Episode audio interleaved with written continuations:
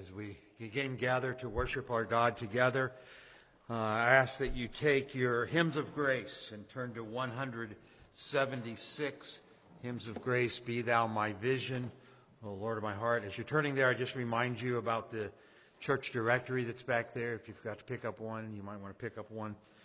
So uh, remember that. 176 in the hymns of grace. Let's stand together as we sing.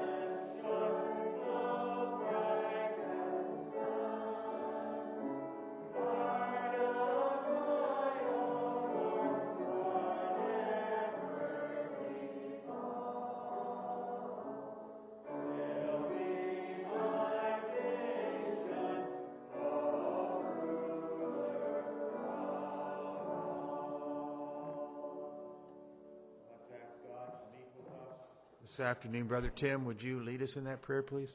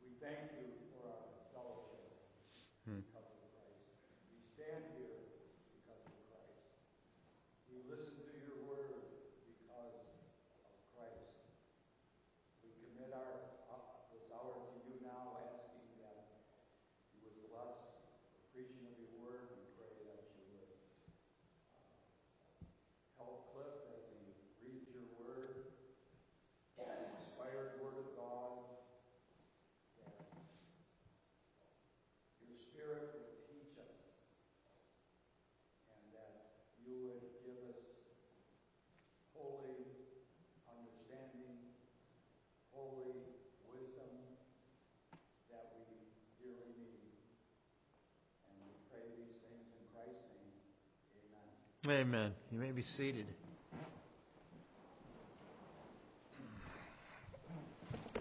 We come to the book of Ecclesiastes today. A couple of words to be aware of that you will not find anywhere else. And well, one word you won't find anywhere else except in the book of Ecclesiastes, and that is what is translated in most versions, the preacher. Um, Kohelet is the Hebrew word. It occurs only in this book, but it does occur six times in this book, which is interesting. It uh, means, a, a, again, a gatherer, similar to the name of Agur that we had in Proverbs 30. But he's a gatherer of words and uh, that's what he has done here. And his experience uh, as a man pursuing the meaning of life, I think, basically, is what we have here. He asks us good questions. Um, we had a good question, a, a, a, a volley of good questions in uh, chapter uh, 30 in Proverbs, who has gathered the wind in his fists, uh, etc. And what is his name? What is his son's name? And again, in, in this book, these are books of wisdom. In verse 3, we have a good question, something that every man needs to ask himself. Man as mankind, of course. What advantage does man have in all his labor in which he labors under his sun, under the sun? What are you doing here? Why am I here? what's what's the benefit? And so uh, we'll leave uh, that question uh, for later. And then he asks another good question in verse 10. Is there anything of which one might say, "See, this is new"? Why is it so important to men mankind to have things new. Why is that? It's the truth, right? The uh, Stoics and Epicureans uh, on Mars Hill, you can tell I read the King James, were involved, engaged in doing nothing but to hear or to tell some new thing. And so that's very important to men that there be something new. And he starts out with. Uh, he does answer the question for us, says there's nothing new.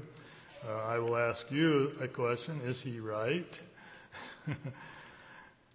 More about that later, perhaps. Anyway, for today, um, just a brief outline four things uh, he gives us. Again, there's that number four that we had there in Proverbs 31. Uh, that number four for um, things that happen over and over and over and over. And we are just lately come to this world, but it has been going on for generations. Generations come and go. The sun rises and sets. The wind comes around and then it goes. The wind comes, the wind goes, it goes around its circuits, uh, as it will. Rivers flow down from the mountains or from wherever they flow from go into the sea, but the sea is never full. And this just keeps happening over and over. And he, he comes to this uh, tentative conclusion. He says it's all vanity. It's, it's, it's wearisome. It's all full of labor, and there's just no end.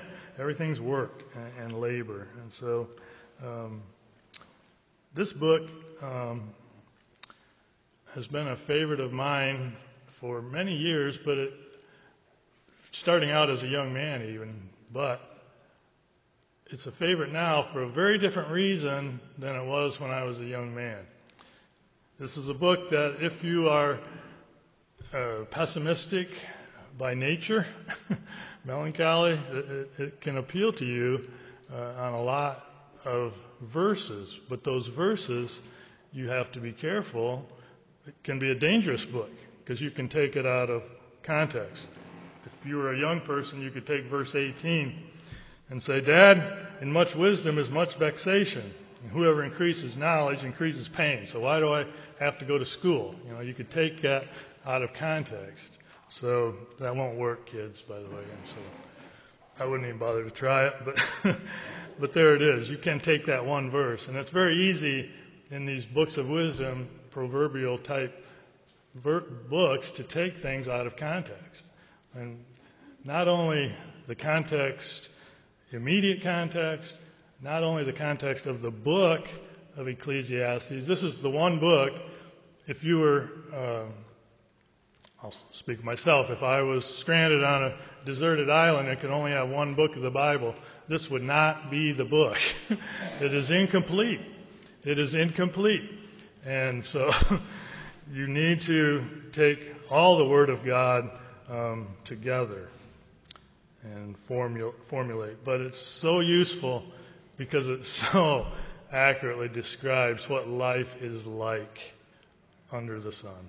So, with that, the words of the preacher, the son of David, king in Jerusalem, vanity of vanities. There's a word I forgot to uh, talk about, the other word. Uh, Kohelet, Kohelet was one, the preacher. Vanity literally is just simply a, a mist, a, a vapor, uh, sometimes breath, um, wind even. Uh, literally, that's what it is. Metaphorically, of course, it's things that are transient, things that don't last. They're here and then they're gone. So that's what he's talking about.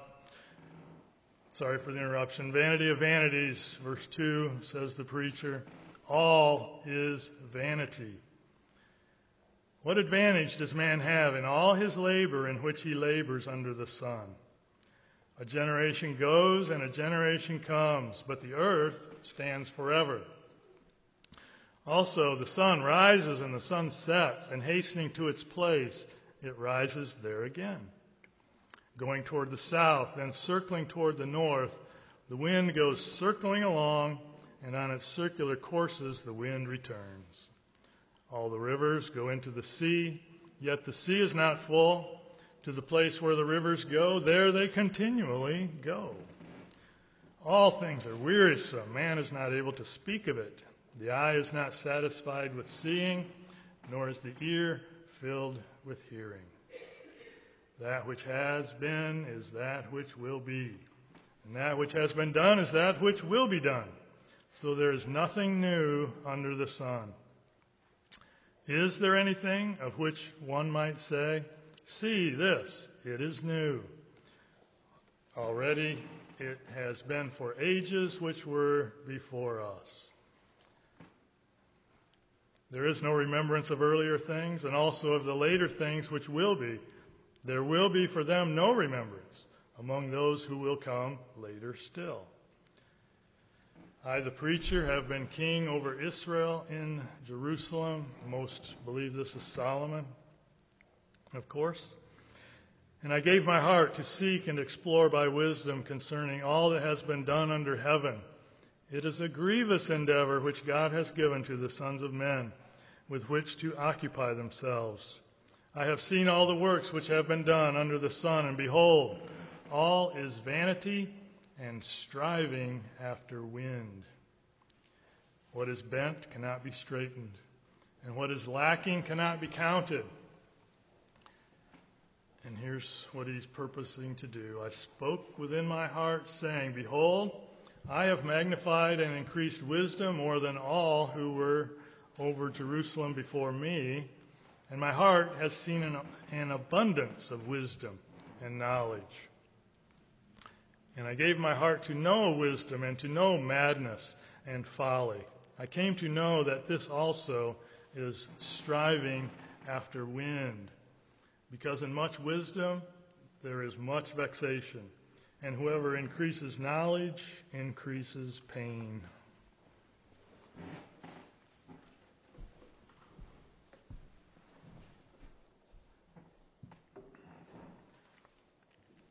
Take your Trinity hymn books and turn to 280.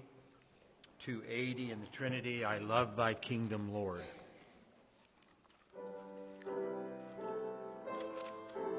Let's stand as we sing together.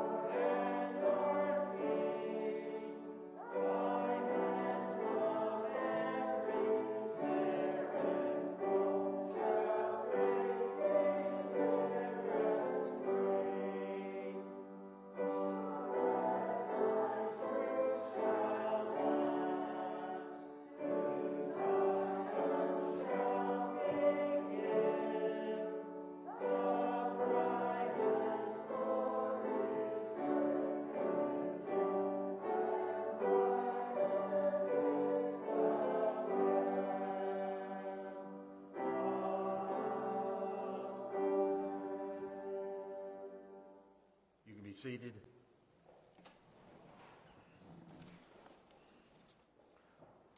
Well, over the last couple of weeks, three weeks, we've been considering together this topic on church officers.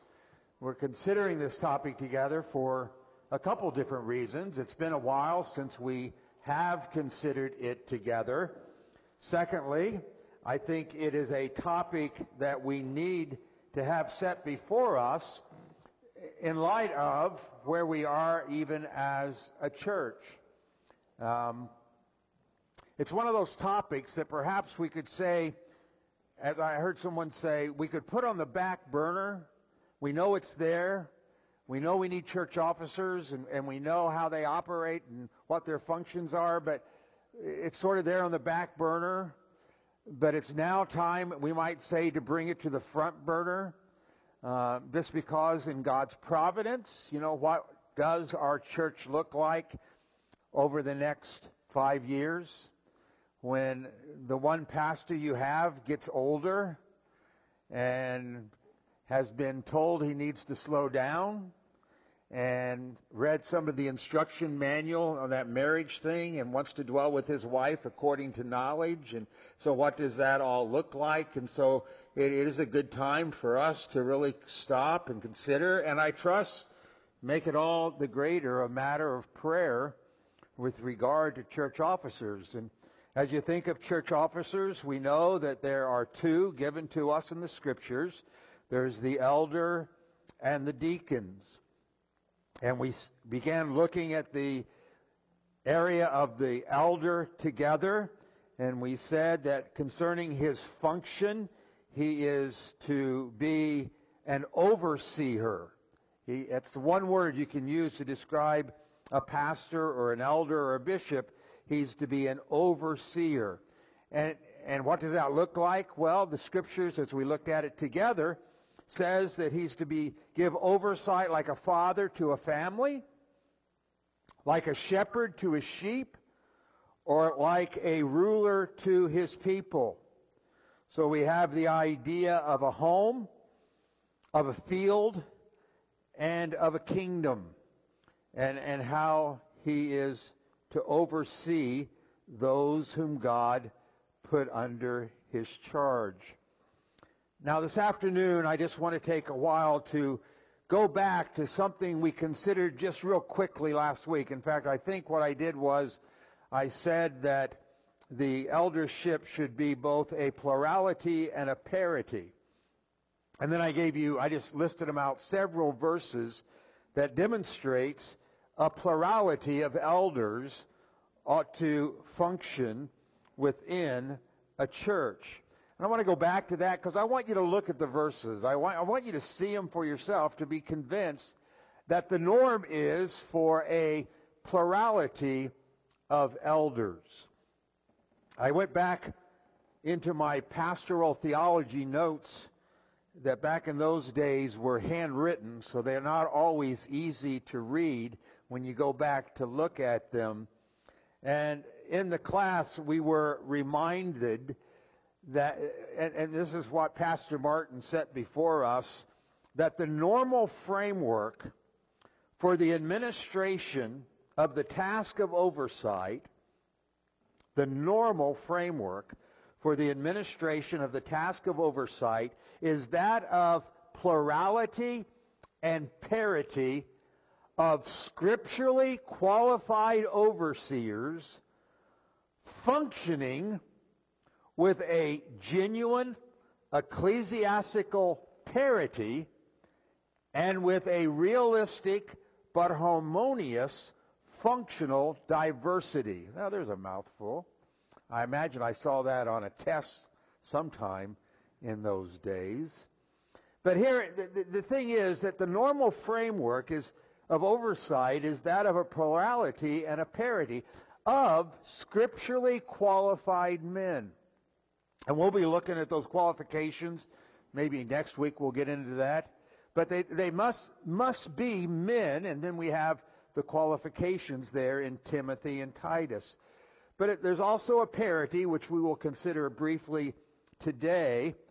And this parity and plurality function on equal plane and yet realizing there is diversity in their gifts.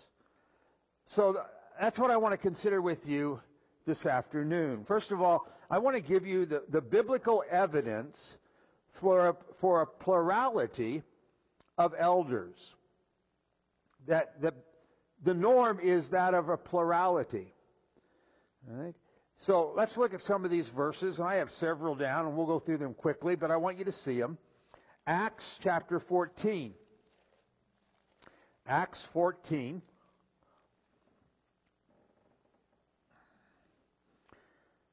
Paul and Barnabas traveling through various cities. They're, they're strengthening the souls of the disciples and encouraging them to continue in their faith. And knowing that those who follow Christ will face many tribulations. That will happen. And then we read verse 23. And when they appointed elders for them, the disciples, when they appointed elders for them in every church, having prayed and fasting, they appointed elders, plural, in every church, singular. That was the norm. That's what they did. Turn over to chapter 15. Chapter 15. verse 22, we find a description of the church as being made up of apostles and elders and the whole church. So we read there, chapter 15 and verse 23. And they sent this letter by them the apostles and the brethren who are elders to the brethren in Antioch and Syria and Cilicia who are from the Gentiles greetings. And he, and he begins to set that out. So he says, we got this letter and it comes from the elders. The elders. Chapter 20. Chapter 20 and verse 17.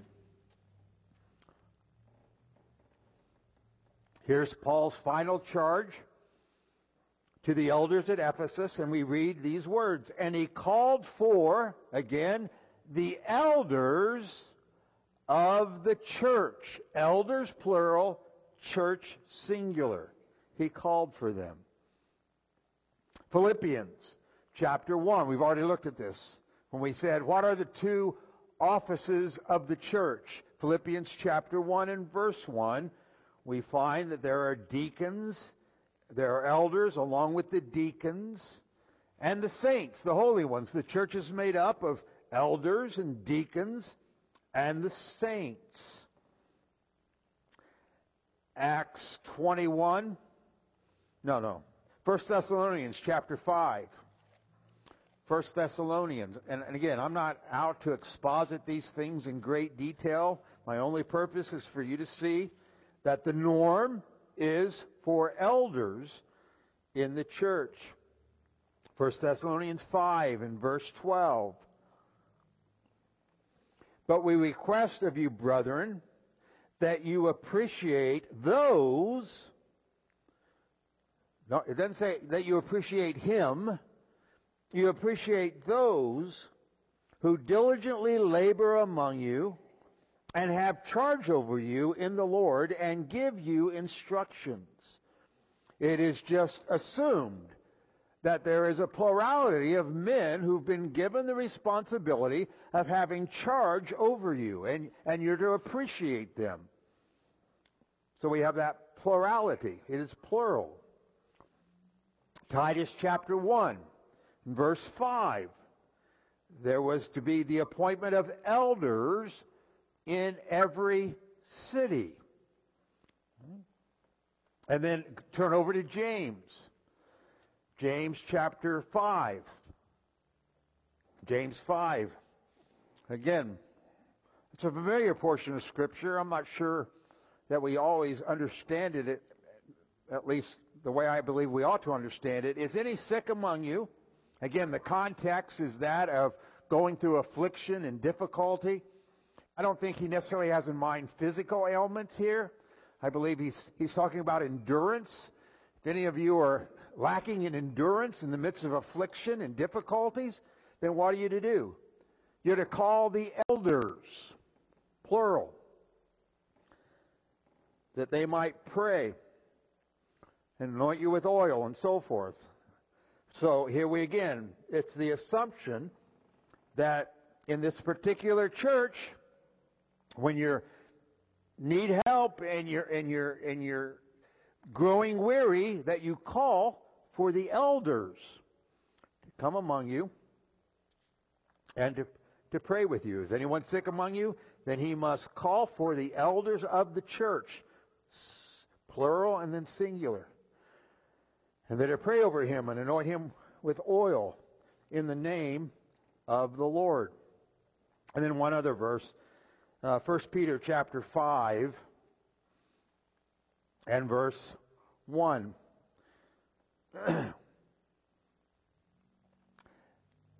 Therefore I exhort the elders among you as fellow elder and witness of the sufferings of Christ.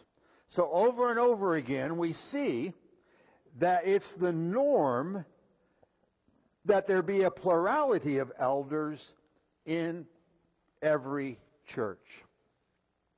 Now, why is that beneficial? Why is that beneficial to have a plurality of elders? Well, we started the book of Ecclesiastes. We'll get there in a couple of weeks, but chapter 4 and verse 9 says this, which is just really common sense. Two are better than one because they have a good return for their labors. For either of them, for if either of them fall, one will lift up his companion. But woe to the one who falls when there is not yet another to lift him up. Two is better than one. I would argue, though I would not be dogmatic, I think three is better than two. three is better than two if you can have it. But two is better than one. Because one man to labor, caring for the flock of God, has a lot of responsibility placed upon him. And, and if he falls, who's there to lift him up? Who's there to help him? Now, we have safeguards for that with regard to our assembly. But that's a question we need to ask.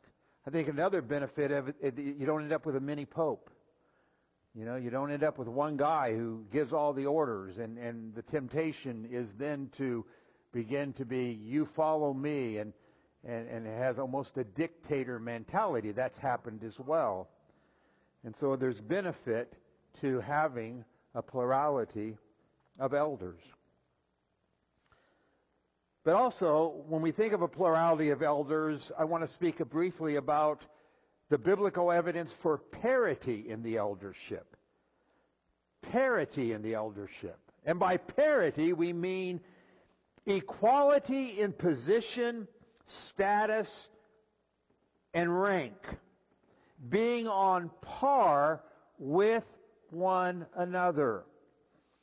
Most, many churches have a, a standard of government that goes something like this. Either they have a pastor, then they have an assistant pastor, and then they have a youth pastor, and then they have, but, but the guy on the top of the totem pole, I mean, he's the pastor. And he, he's of a different rank than everybody else. Um, I was joking around with my wife. We, the Christian Family Center offered us a free membership, and I had to fill out their application, and it's only for pastors. But as I filled out the application, one of the lines says, "Are you lead pastor, senior pastor, youth pastor, old people's pastor?" I mean, there were like seven or eight different categories. And I said, "Do I dare check them all?" yes. All right. And, and that's the way uh, many churches are set up. They have, or they may have pastor, and then they have elders. The, the, the pastor is the head honcho, and then elders are underneath him. So the eldership works like an advisory committee to the pastor who then makes the final decision. That's sometimes how they are set up. But the Bible indicates that an eldership, there is what we would call parity, equality in rank, position, in status. And I say that for several reasons. Number one, the, quali- the qualification for, for the one office is only one. There's only one set of qualifications. All who the church appoints to the office of elder have the same qualifications if they're going to be a pastor. There's not a qualification for elders who may be what we would refer to as lay elders, who don't labor in word and in prayer. And another qualifications for the man who labors in word and in prayer. Or we might say, does the Bible give us any distinction for qualifications between that of a ruling elder, a man who may have another vocation, but is called by the people to be their pastor, and the man who labors in word and in doctrine? Are, are there two different qualifications for these men? And, and there's not. There, there's one set of qualifications given to us in Timothy and Titus. Is there a different responsibility? Is there a different responsibility given to various men whom we might refer to as pastors? Every pastor has a responsibility of overseeing the flock of God.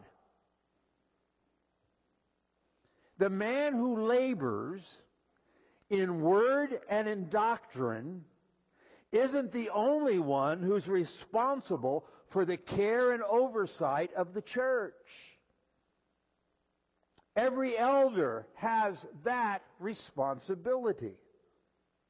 So the qualifications of the one office is one. The responsibility given to the elders is one. Acts 20 and verse 28 is addressed to all the elders when it says, Be on your guard for yourself and for all the flock among which the Holy Spirit has made you overseers. Shepherd the flock of God. Paul doesn't say, you who are senior pastors, be on your guard for yourself and your flock. Shepherd the church. He says to all the elders, this is your responsibility to shepherd the flock of God.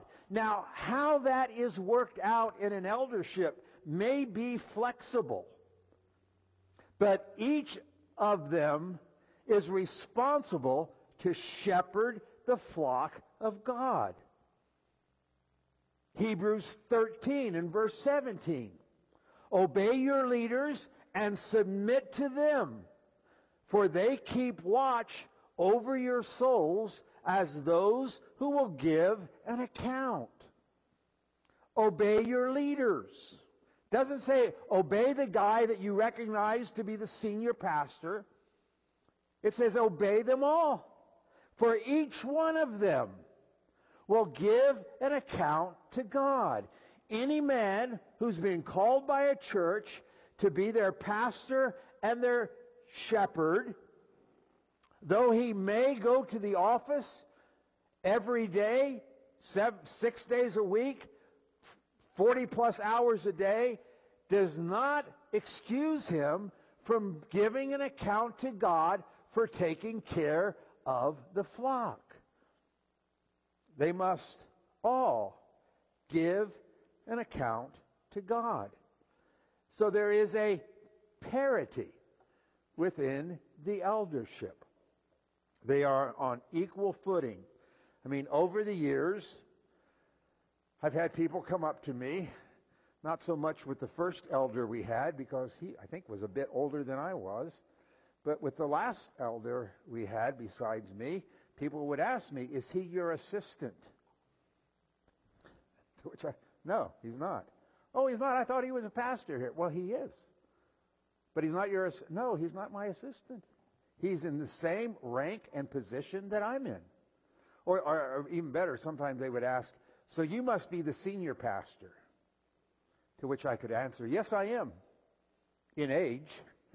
yeah, I do. I do qualify to be the senior pastor in age, but not in position or rank. So we see that there's to be a plurality and there's a parity. But also, we recognize that there needs to be a realistic but harmonious functioning diversity.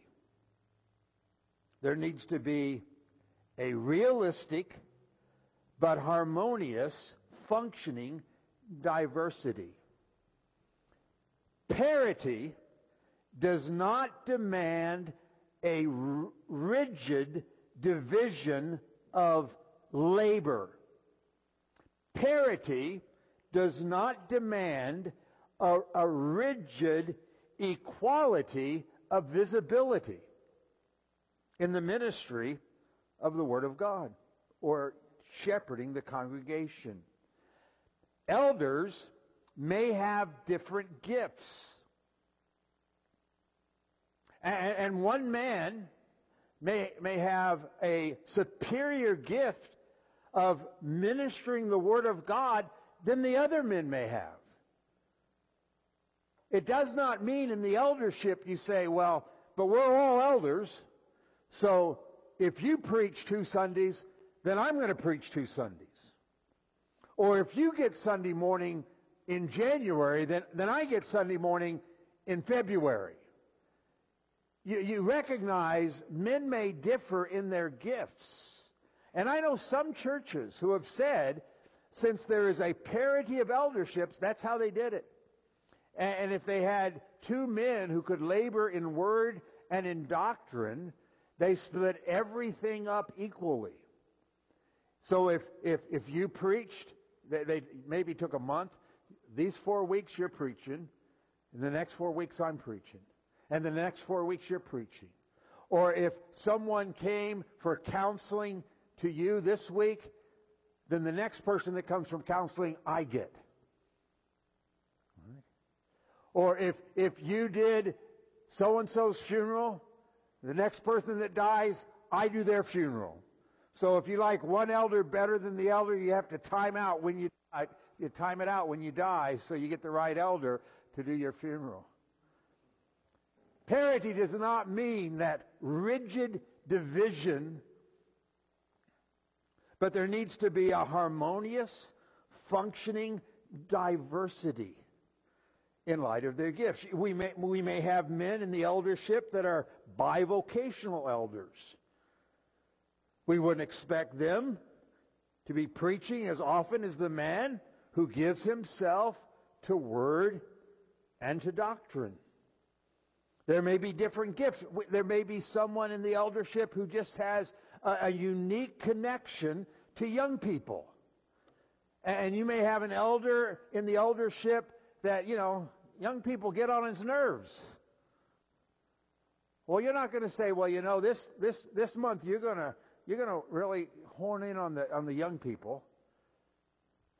And so here's a guy that okay, I got to deal with these young people. Uh, and you got a guy who does a wonderful job with them. Parity doesn't mean you, you, you ignore their different gifts and abilities. Right? It doesn't mean they're necessarily equal with regard to visibility in public ministry. I, you know, I, I was I was at Trinity Baptist Church for almost four years, and, and there was one man who could preach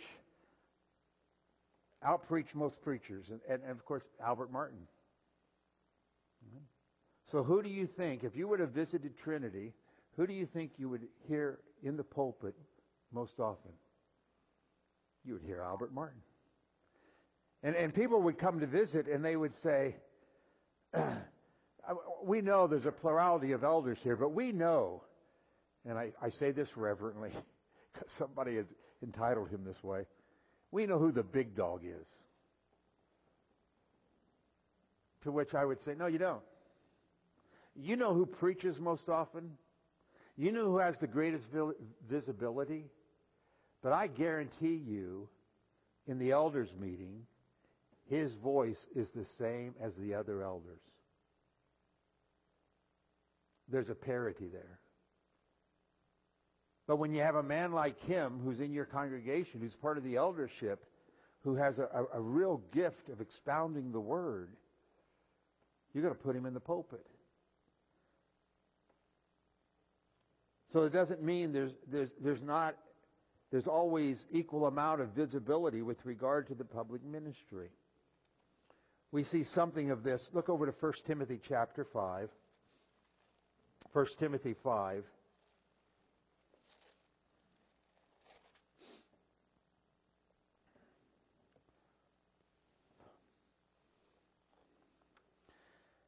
In verse 17. The elders who rule well are to be considered worthy of double honor. When you have an elder who, who's ruling well, you are to honor him. Especially, now here's the diversity, those who work hard in preaching and teaching all elders are, are worthy of honor, but there are some who give themselves, it is their life's vocation to preaching and teaching, and they're worthy of double honor.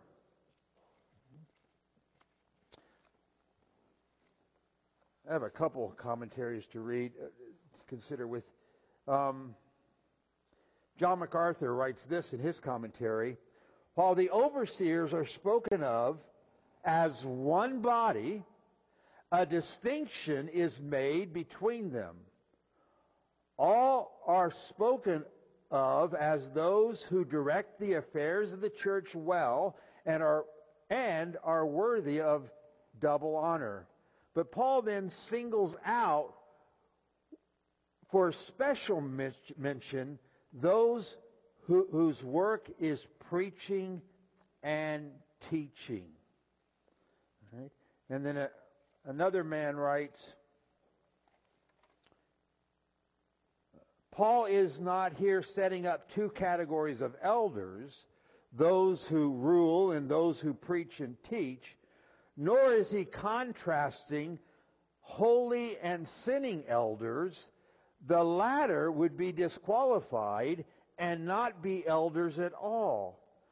Paul's contrast is among faithful, gifted elders to point out those who surpass the others in excellence of their ministry. So he's not setting up a two tiered system with regard to the eldership. He's simply acknowledging that there are some in the eldership who are more able to open and preach the Word of God and teach that Word. Romans chapter 12 and verse 6 speaks and recognizes the differing gifts that exist within the church. And I might even say this that parity does not rule out a primary leader there may be one who is the primary leader within the eldership for the good of the church. Acts chapter 12 and verse 17. Acts chapter 15 and verse 13. James seems James seems to be leading taking the leading role of those men who are also elders and his equal. James is the one of the elders who seems to be a leader among the elders. So we see that there. James 20, uh, Acts 21, verse 18. All right? So when we think of an eldership, I trust that we recognize, number one, there ought to be a plurality. That would be the norm. But within that eldership, there would be parity. They are on equal par. But thirdly, we recognize there is a diversity, a harmonious diversity. And, and you know what that leads to in an eldership? Humility. Humility. To recognize there may be a man who's more gifted than, than I am in certain areas for the good of the church and be willing to say, I give to him. He's far, he's far better at counseling than I am. He, he's far better at expounding the word than I am. Doesn't mean I, I shouldn't expound the word, but I recognize there's a diversity of gift that exists. And so as we pray that God would raise up elders and deacons in this church, I, I, I pray that we recognize this is what the norm looks like. Now, someone said, don't press for the norm of plurality at the expense of biblical qualification. Don't desire plurality and say, well, you know, the man's a nice guy. I, I, know there are some areas when you look at the qualifications, he doesn't qualify. But, but, but listen, when I was in school, if I got a paperback and it said 88% correct, I would be going, yes. And sometimes I think we look at the qualifications of an elder and say, that guy's got 88%. Yes. But Paul doesn't say have much of these. He says this man must be. And he gives the qualifications. Again, to quote my pastor and professor back in the day, Pastor Martin, he said, having only one biblically qualified elder is an abnormality. Having two or three elders who are not qualified is sin. Having one elder biblically qualified is an abnormality. But having two or three elders who are not each biblically qualified is sin. It is sin. And so may God help us to pray that one day we wouldn't be abnormal. I don't like being abnormal.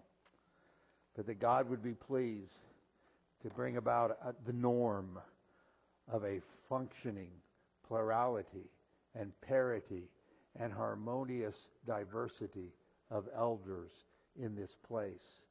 So that one day, if I live that long and they will me in here, I can rejoice with you in seeing what God has been pleased to do. All right. Well, next week we'll begin looking at the qualifications. Let's let's pray together.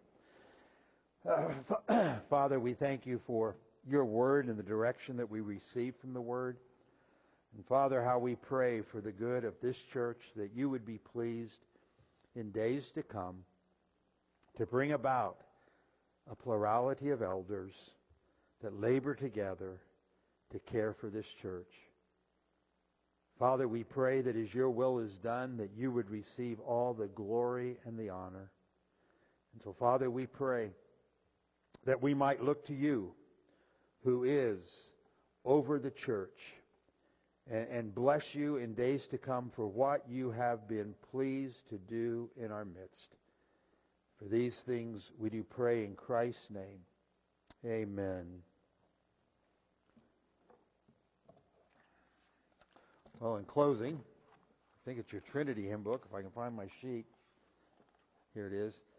492, the Trinity hymn book. Take my life and let it be consecrated, Lord to thee. 492.